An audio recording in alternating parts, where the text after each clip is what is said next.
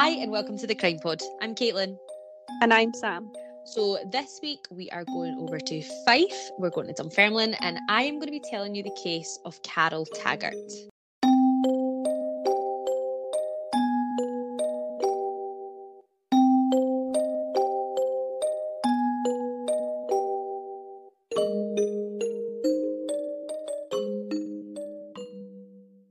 Samantha, have you heard of Carol Taggart at all? Of course, I have not heard of Carol Taggart of course. before. yeah, I was the same actually. And then I started reading it and I was like, surely I've heard of this, but I really can't remember. So people maybe have. If not, you can join us with a nice new one. So our story is set in the 90s, but we're going way back to the kind of before that first. And our story is set in Dunfermline, as I said, in Fife. So Dunfermline is a city in Scotland. It only became a city last year. So it was May 2022 that it became a city. It was the newest. of the ci- Queen. Yeah, it Just was the saying, newest city. 75th or something. Is the Platinum Jubilees, the Platinum Jubes. Yes. became- yeah. It became a um, city. I think that was so Scotland now has eight cities, nine cities. Um. Yes. Nine, eight. No eight, I think it is. I want to say eight more than nine. Sorry, okay, so it's, it's eight city. But anyway, it is, yeah, it's basically about three miles away from the northern shore the Firth of Forth, and it currently has a population of 58,000 roughly. So you can kind of gauge what size Dunfermline is. So the person we're talking about is Carol Taggart. So Carol was a bubbly character. She was a young when she was young, she loved singing and dancing and socializing, and she continued to grow up like this and continue this through her teenage years. She always had a lot of friends. She was a very kind of bubbly, out there person who was quoted to have like lit up the party, things like that. So she seemed like a really, really nice person. In her early 20s, she met a man, I can't find his name, and they got married, which they had two sons together. Her elder son, who I can't find his name, and it's never really came out, and her youngest son was called Ross. Now, she was a brilliant mum. Like, she just seemed like one of those people that was like born to be a mum and put her kids first. She was proper, like, kind of nice, happy family vibes. However, her and her husband at the time weren't feeling that and they divorced. I can't find what they divorced over, or I don't think it was a messy one by this kind of sounds of it. They just divorced. Um, Carol was now obviously a single mum, which is quite tough, but she got a job and managed to provide for um, her children by being a childminder. So she absolutely loved kids, and I don't know. She does have her own business, but I don't know if this is mm, like now. So I don't know if she's working for an agency or she had her own business, but I'll tell you more about her business later on. Now, in December 1986, she met a man named Sean Taggart. So prior this, Carol's had obviously a different surname, but I couldn't find her maiden name anywhere. So she goes by Carol Taggart. So she meets Sean in December 1986, and he was great. And what really stuck out to Carol is he treated her boys like his own. So it wasn't like very much Carol and the kids separate. He treated them like a three. So they got married, and both Carol and her sons took Sean's surname. So they now become the Taggart family. Um, they all move in together in Dunfermline and they actually buy a caravan together 10 minutes away from their house as their Oh. holiday home. Like I feel like they should have went to maybe Seton Sands or something. 10 minutes away. or an hour Yeah. Yeah, so it's very close to the family home, which is quite interesting because they also have a very nice family home. It's not like you need a way as such. But yeah, they have this caravan and they go on to have a baby together, Sean and Carol, who is Lorraine, their daughter. Now, issues begin arising around this time around Carol's mental health, and she has postnatal depression after Lorraine, which is a very common struggle. Um, so she suffered from that as the kids began growing up, she actually, here we go, sorry, she quit her job and became a childminder in her own business. So this is when she starts her own business. So she actually extended the house and created like a childminding nursery room in the house. So she worked from home and would very much be like a childminder in the house. Samantha, I think we had someone that lived in Balmar Street that did that, I feel. But yeah, this is what she done. one hundred percent. Because she always had loads of different kids going in her house, and I was like, "What is this?" But then I was like, blew up, and I was like, "Oh, okay." Yeah, she's a is why. Um, yeah, what I'll do is there's um photos again, I don't want to give away too many spoilers, but the house is mentioned later. So there's actually a photo of like the childminding nursery room, and it does look like a classroom. So we can post a photo of that to the Instagram so you can see what I mean. Now, around this time that she starts working from home and having her own business, Carol's ex husband, the father of the two boys, passes away. So this is a really difficult time for them all. I can't find out why, I can't find out his cause of death, but this really impacted the boys um, and they kind of showed some behaviours. Ross was definitely a trickier child. He was quite cheeky, he was a wind up, loud. The main cause of kind of Carol's attention, he always had to draw the attention from his mum. Now, both the boys caused trouble in school, which made things difficult at home as well. If both your sons are then messing up in school, that's going to be really difficult at home, especially if this behaviour continues. Now, they got away with a lot of stuff, however, as Carol was just trying to help them by letting them away with things. So I think she felt this guilt that their dad had died, or she felt this sort of sympathy, like obviously sympathy for it, and, I completely get that. But I think she then let them away with anything and the scared to like punish them because they were grieving. Now, the older son starts to kind of come back to normal and get on with things, whereas Ross continues these behaviours and this kind of escalates to stealing money, acting how you wanted, just being like a complete nightmare of a child, if I'm honest with you. Um, Lorraine and Sean, so Sean is the stepdad, but Lorraine's dad, they really struggle with this. Like Carol would say not to say anything, but Sean would eventually start giving Ross like a row almost. So there was a time, for example, that Ross stole from Sean's wallet. So Sean wanted to pull him up about it and Carol was like, no, no, don't say anything. But he pulled up Ross about it and gave him a row because he caught him stealing from his wallet. But Carol actually sided with Ross and told Sean not to bring up his behaviour and actually apologised to Ross on Sean's behalf. So you can tell oh, that. no. Yeah, so from a very early age, Carol is like very much protecting Ross and kind of siding with him even when he's doing things that are clearly wrong. Now, Carol and Lorraine spend quite a bit of time together because Lorraine does dancing. So she goes away to these like dance competitions. And by this point, the boys are in their late teens. So Carol and Lorraine go.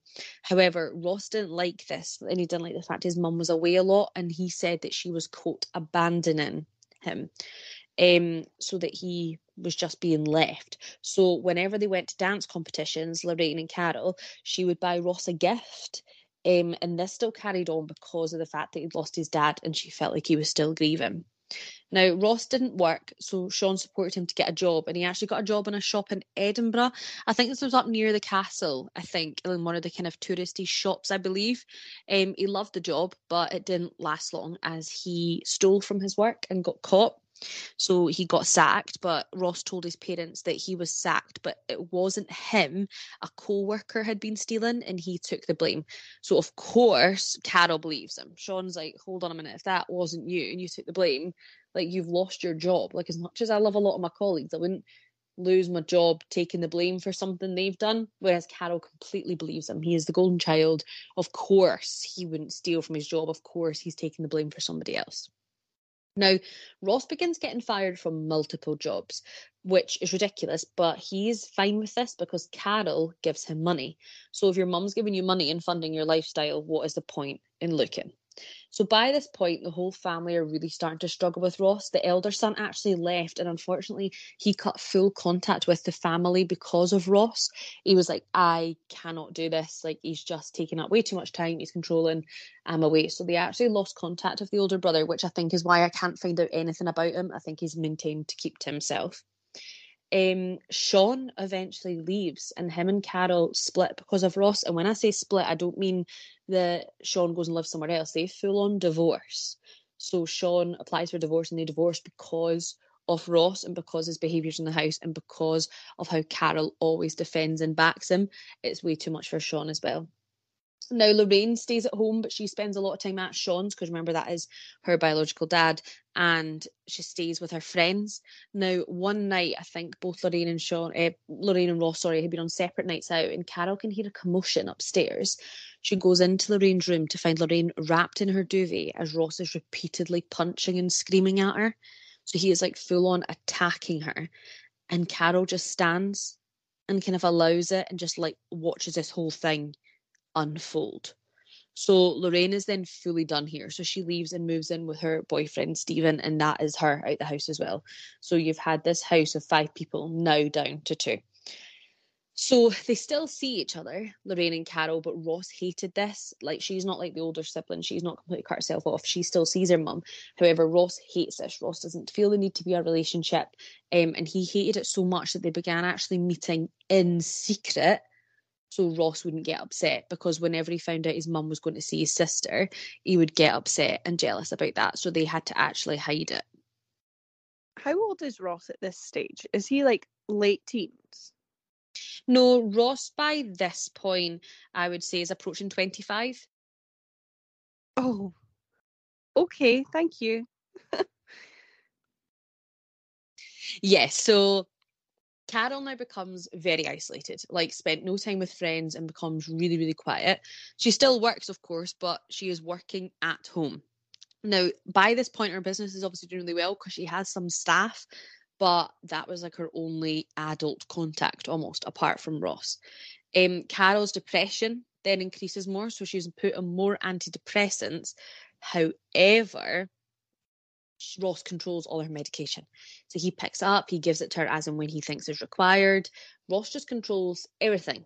It's insane. And all she thinks she has is Ross. So she's thinking her life's really, really rubbish. Her older son's cut her off, her daughter's moved out, her husband's divorced her and the only person that's stuck by her through this really difficult time is Ross. So she sees him as like the best thing ever.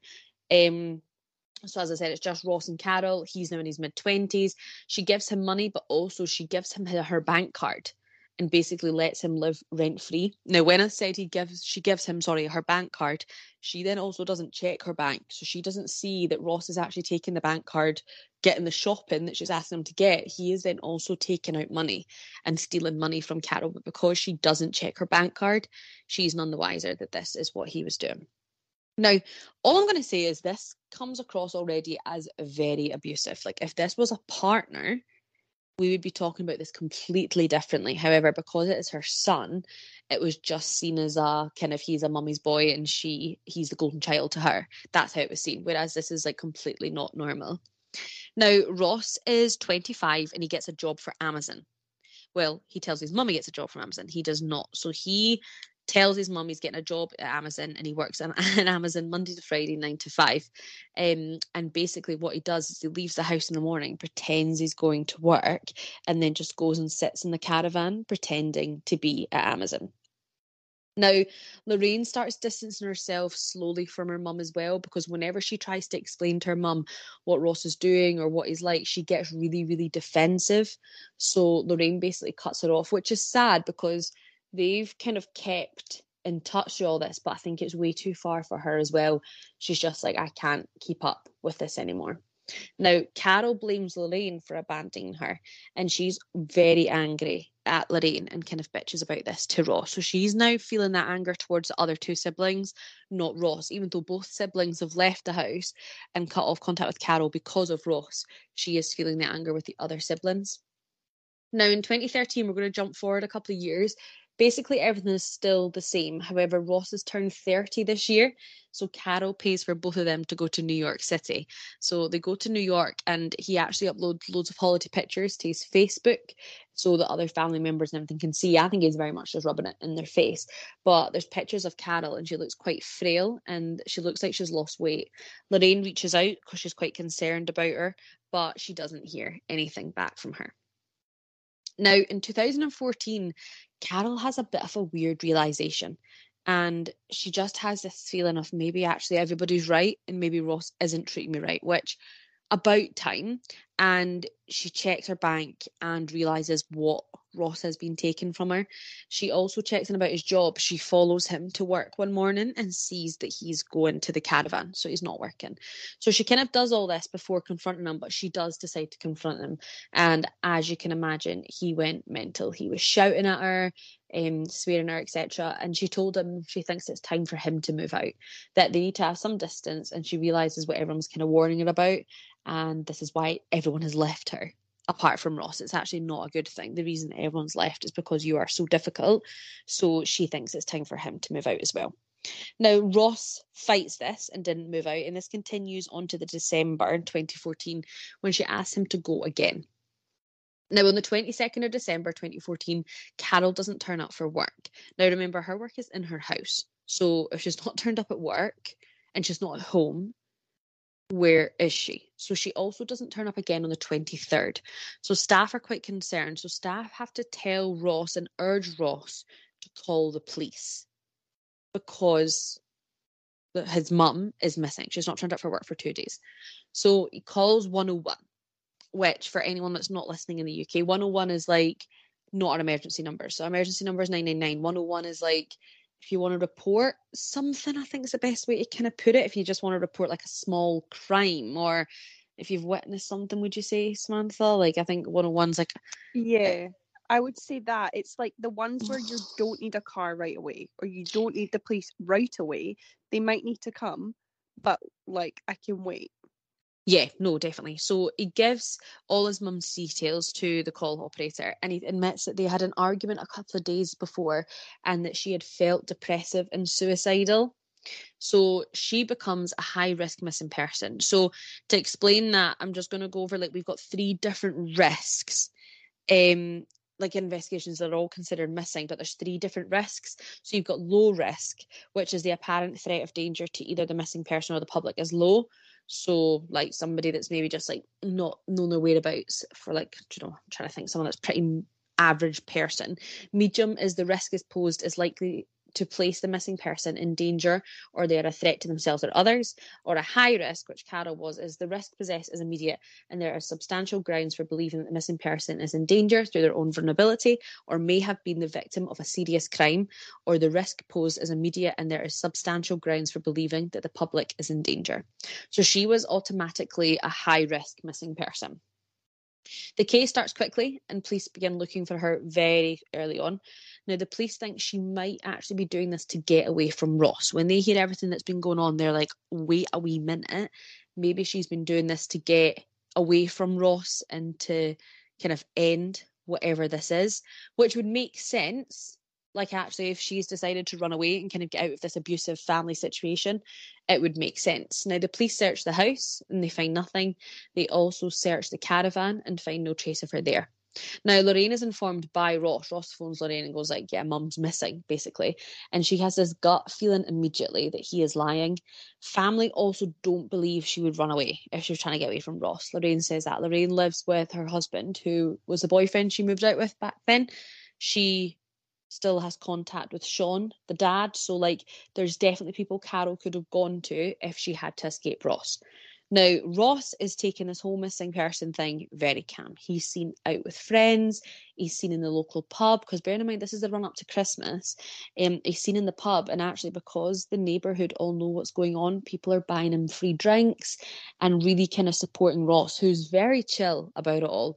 Remember, he didn't phone 999, he phoned 101. He's very, very calm about the fact his mum's missing, which is a huge concern. On Christmas Day 2014, the police inform Lorraine they have found Carol's car. Now, Carol's car was found abandoned on the other side of town. The car seat was all the way back. So, like if a tall person has been driving the car, the seat's been pushed back, whereas she was quite small and her handbag was found in the boot. Now, Lorraine immediately says, Hold on a minute. Like her bag was never kept in the boot. Whenever Carol got in the car for decades, she would get in and put her handbag behind the passenger seat, which I actually, that's when I first read that her handbag was found in the boot. That raised red flags for me as well. I don't know why you'd keep your handbag yeah. in the boot. I was going to say the same thing as you. Like, you'd put it next to you or behind you. Why would you open the boot? Yeah. That's like well, a, exactly. a person like... that doesn't have a handbag. That's something they would do to, yeah, you know. I never put like anything in the boot. I mean, my boot is full. I don't know what off but like I never put anything like that in the boot. But I feel like from a safety standard as well, even though you lock your doors, if you're like stuck at traffic, someone can easily just come and open your boot. And by the time you then get out the car, I think I was always taught that like don't put stuff in the boot. So she's the same. She doesn't put her handbag that'll have all your stuff. And bear in mind, this isn't age ago. This is 2014. She'll have a mobile phone and stuff.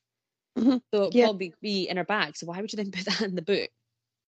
But the police then recover a sat nav in the car Um, and this was used on the day she went missing to go to a random address. So they go to this address and a woman answers. And she doesn't know anything about Carol Taggart. However, she knows Ross Taggart. Now, Ross had met her on a dating site and they'd gone on a date, and Ross had actually stayed at her house on the evening of the 22nd of December, so the day that Carol went missing. So it was proven that Ross was the last person to drive the car, which means, right, okay, that's why the seat was extended back, fair enough. But A, why is your mum's bag in the boot? But B, why did you then abandon it? Why would you not just drop the car home? So that's all a bit strange. On the 28th of December, Ross posted to Facebook thanking everyone for their help and encouraging them to keep searching for his mum. On the 30th of December, she's been missing for just over a week. The police receive a call from a pawn shop in town. Now, Ross has been trying to sell Carol's jewellery. So, firstly, what the fuck? She's not dead.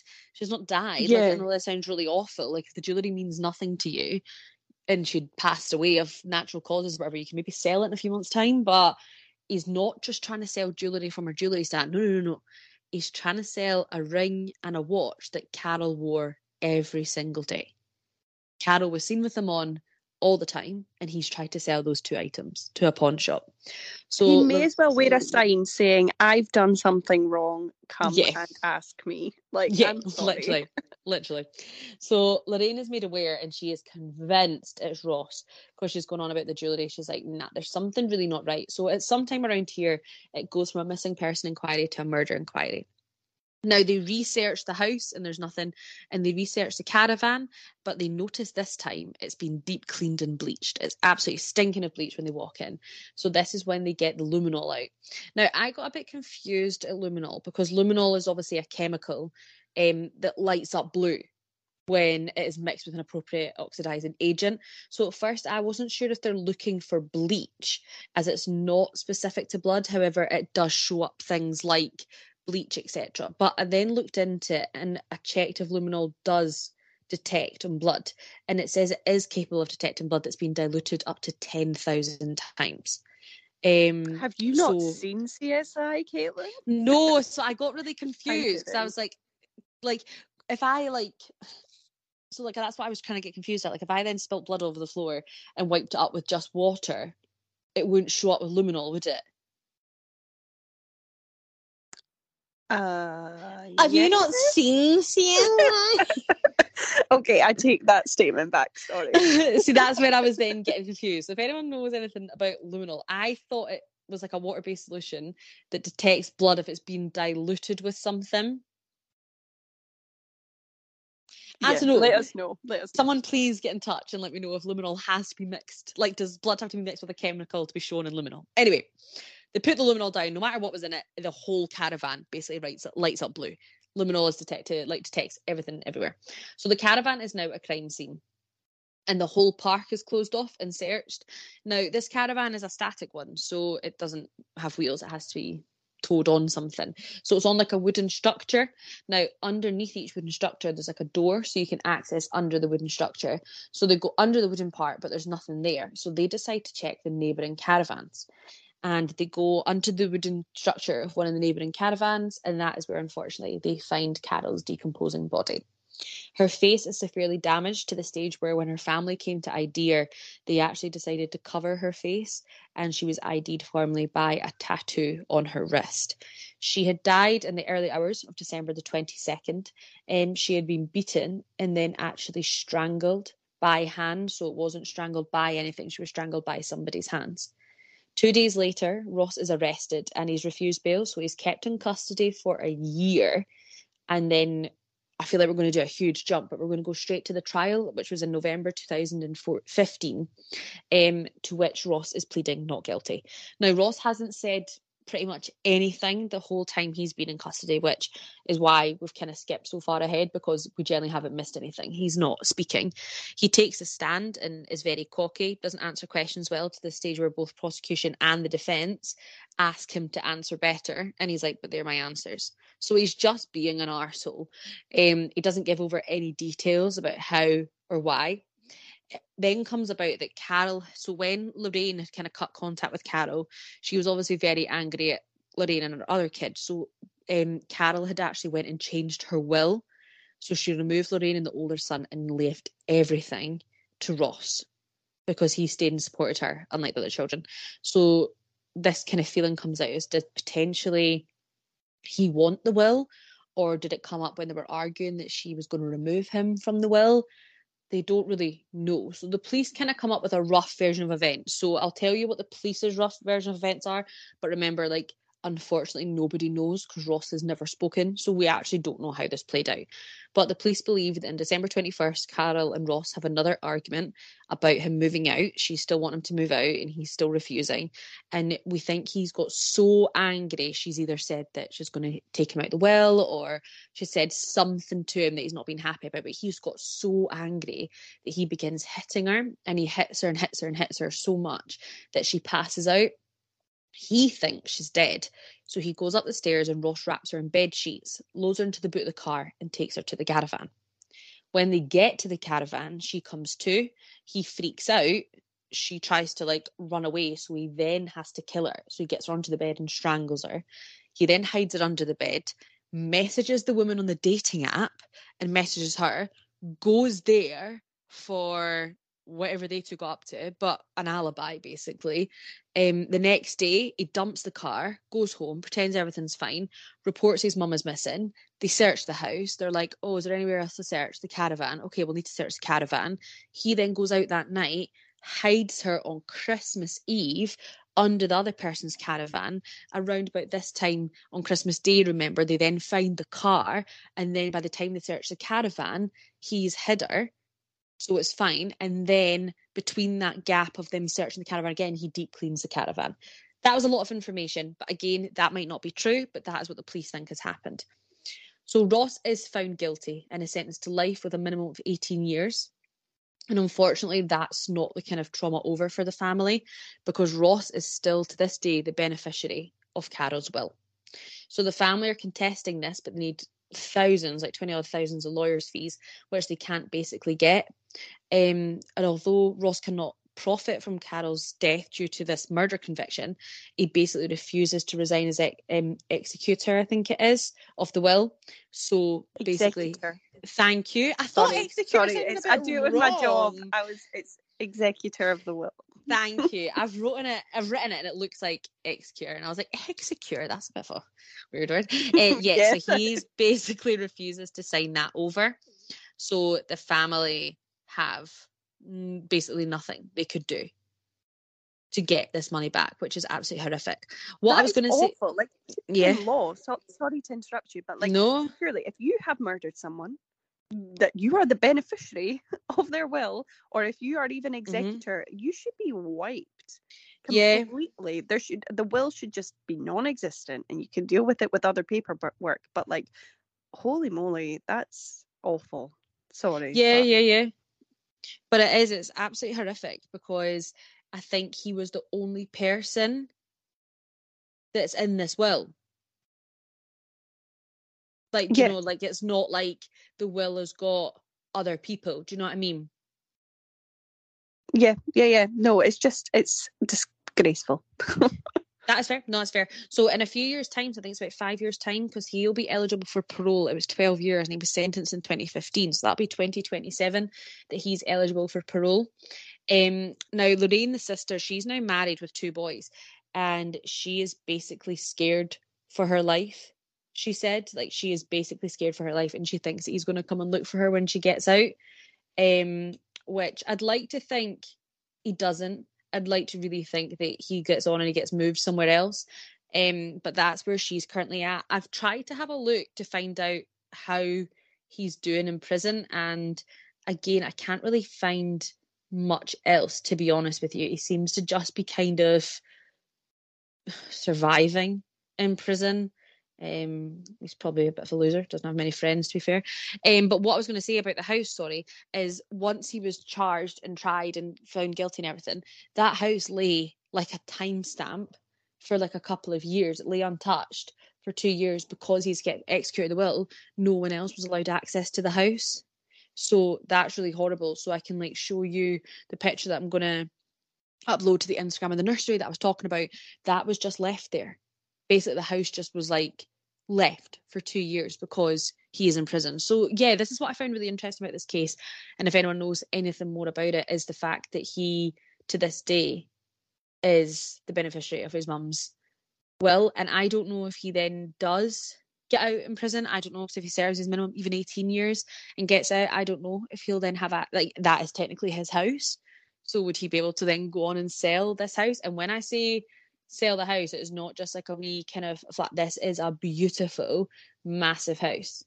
Um, and I'm sure it's worth now. I'm sure I looked. I'm sure it's worth about three hundred fifty thousand.